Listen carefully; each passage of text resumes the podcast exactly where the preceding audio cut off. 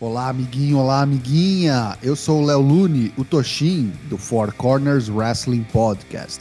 E esse é o Traps, traps, traps, onde eu vou te contar tudo que rolou de melhor e pior no NXT 2.0 do dia 19 de outubro de 2021, o último antes do especial Halloween Havoc. Vem comigo.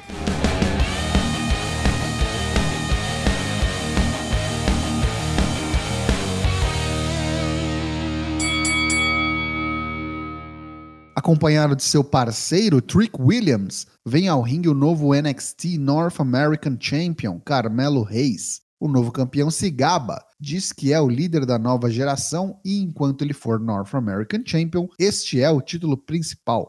Interrupção de Johnny Gargano. Ele parabeniza o campeão e diz que está na hora de Johnny achar seu caminho novamente. Ele encara Carmelo e o desafia. Trick Williams toma as dores do campeão até que Johnny apresenta Dexter Loomis, que surge atrás dos novatos e rapidamente os afugenta.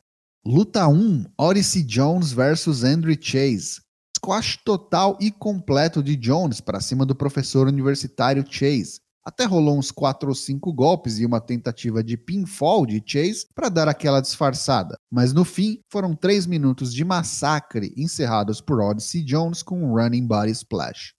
Luta 2: The Creed Brothers da Diamond Mine vs Imperium. Uma boa exibição entre duas boas duplas. Os irmãos Creed continuam mandando bem e a Imperium é o primeiro real desafio dos novatos nessa nova fase do NXT. Começa a patifaria quando Roderick Strong segura o pé de Bartel enquanto subia a segunda corda, e o juiz não vê. De repente, chegam Kushida e Ike Manjiro, que saem na mão com Brutus Creed e Roderick Strong fora do ringue. Marcel Bartel aproveita a distração, faz um O'Connor Row em Julius e conquista a vitória para os europeus. Após a luta, os vencedores são atacados pelas costas pelos NXT Tag Team Champions, a MSK. Atitude não lá muito babyface, que inclusive foi vaiada pela plateia. Vídeo package de Kyle O'Reilly e Von Wagner no meio do mato se exercitando. Eles dividem uma cerveja ao fim do dia e aparentemente temos uma nova dupla no NXT 2.0. Promo package de Joe Gacy. Ele diz que talvez o NXT não seja um espaço seguro como ele imaginou, mas a missão continua a mesma. Nós não precisamos de violência para resolver as nossas diferenças. Ele estende e pede para que seguremos sua mão, só aí é possível perceber que ele conversava com Harland. Ele estava do outro lado de um vidro e corresponde a Gacy, que termina com um siga-me, pequeno floco de neve.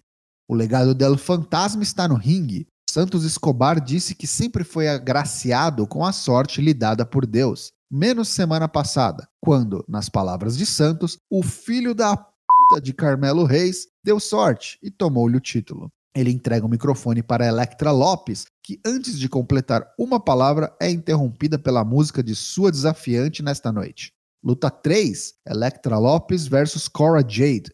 Electra Lopes domina todo o combate, mas toma o finalizador mais devastador de todo o Babyface, o rolamento safado. Vitória de Cora Jade em menos de 2 minutos. Luta 4: Triple Threat entre Io Shirai, Persia Pirota e Jace Jane. A vencedora desta luta girará a roda que determinará a estipulação da Triple Threat Match entre as três duplas no Halloween Havoc da semana que vem. JC Jane se lesiona quando executa um Suicide Dive e se enrosca na corda, caindo de cara no chão. Os médicos vêm checar sua condição e Jane é retirada do combate, deixando o páreo entre Shirai e Pirota. Isso com certeza prejudicou a dinâmica e o combinado para essa luta. De todo modo, Yoshirai acaba vencendo, gira a roda e teremos uma Scareway to Hell Ladder Match na semana que vem, valendo os NXT Women's Tag Team Championships. E que Menjiro assusta Kushida no banheiro e após entrar em um acordo quanto às suas attires, parece que mais uma nova dupla foi formada nesse episódio. Luta 5, Tony D'Angelo vs Ru Feng.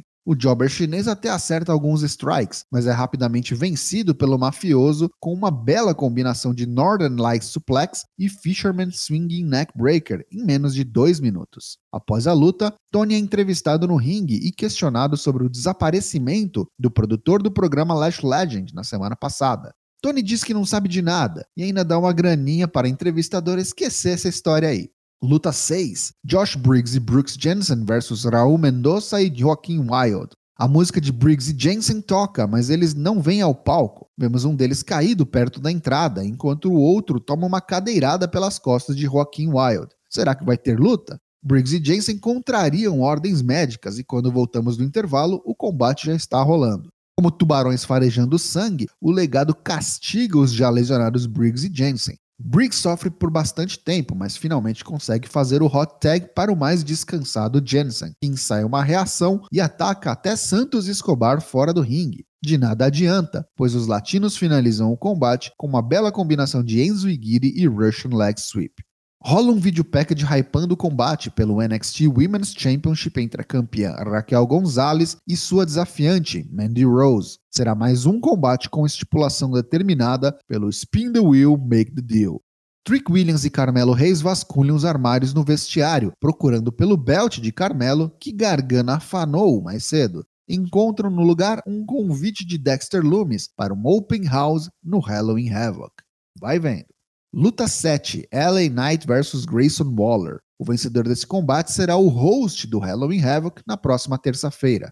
A gear de Waller é muito ruim, mas o boneco manda bem. É muito ágil e faz um bom contraponto ao estilo de Knight, que se vale mais da força física. Esta noite, a força venceu, em mais um combate curto. Com seu finisher Blunt Force Trauma, LA Knight vence em quase 3 minutos e será o host do Halloween Havoc além dos combates que já falamos, confirmados também para a semana que vem. MSK vs Imperium pelos NXT Tag Team Titles, sob regras Pin the Wheel, Make the Deal.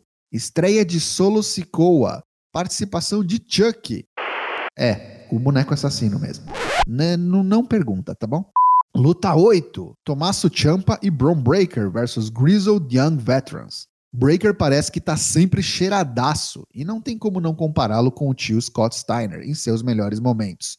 Champa faz o tag a contragosto de seu parceiro e por um bom tempo dá conta de ambos os britânicos, até o juiz decidir seguir as regras e colocar um para fora. Eventualmente, uma dupla bem entrosada, como os Grizzled Young Veterans, levam a melhor sobre Champa, que tem um adversário pelo seu título em seu corner. Com muito custo, o campeão faz um tag violento, descendo tapa no peito de Breaker. Braun encara e dá um baita clothesline em James Drake. Gibson interrompe um camel clutch e é jogado para fora do ringue. Braun Breaker levanta Drake em um gorilla press e diz para Champa que este será ele na semana que vem. Fecha a conta com um power slam e garante a vitória dos Faces. Após a luta, Champa parece que iria se retirar, mas volta ao ringue e ergue o cinturão, cara a cara com Braun Breaker, encerrando o show. Pontos positivos deste NXT 2.0, de 19 de outubro de 2021. O main event foi um bom combate para um semanal, apesar da dinâmica batida dos adversários que se veem obrigados a cooperar. Tony D'Angelo está crescendo no meu conceito como personagem sempre me tira algumas boas risadas. Falta tempo para mostrar seu potencial no ringue, que parece estar lá aguardando uma oportunidade de aparecer. O programa parece já estar mais equilibrado no que tange a utilização de novos talentos e veteranos. Vamos ver se isso se sustenta após o Halloween Havoc.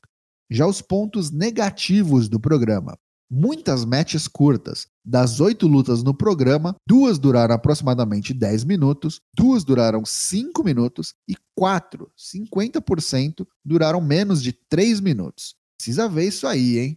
Eu não curti os caras darem a primeira derrota dos irmãos Creed tão rápido assim. O build vinha tão bem, pelo menos não foi limpo, né? Então, ok. Por fim, Grayson Waller, pelo amor de Deus, muda essa gear. Dá não. Esse NXT leva nota 5 de 10.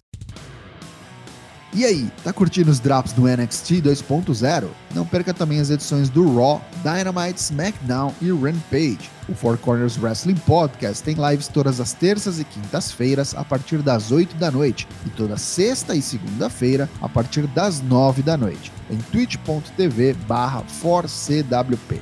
Te vejo lá!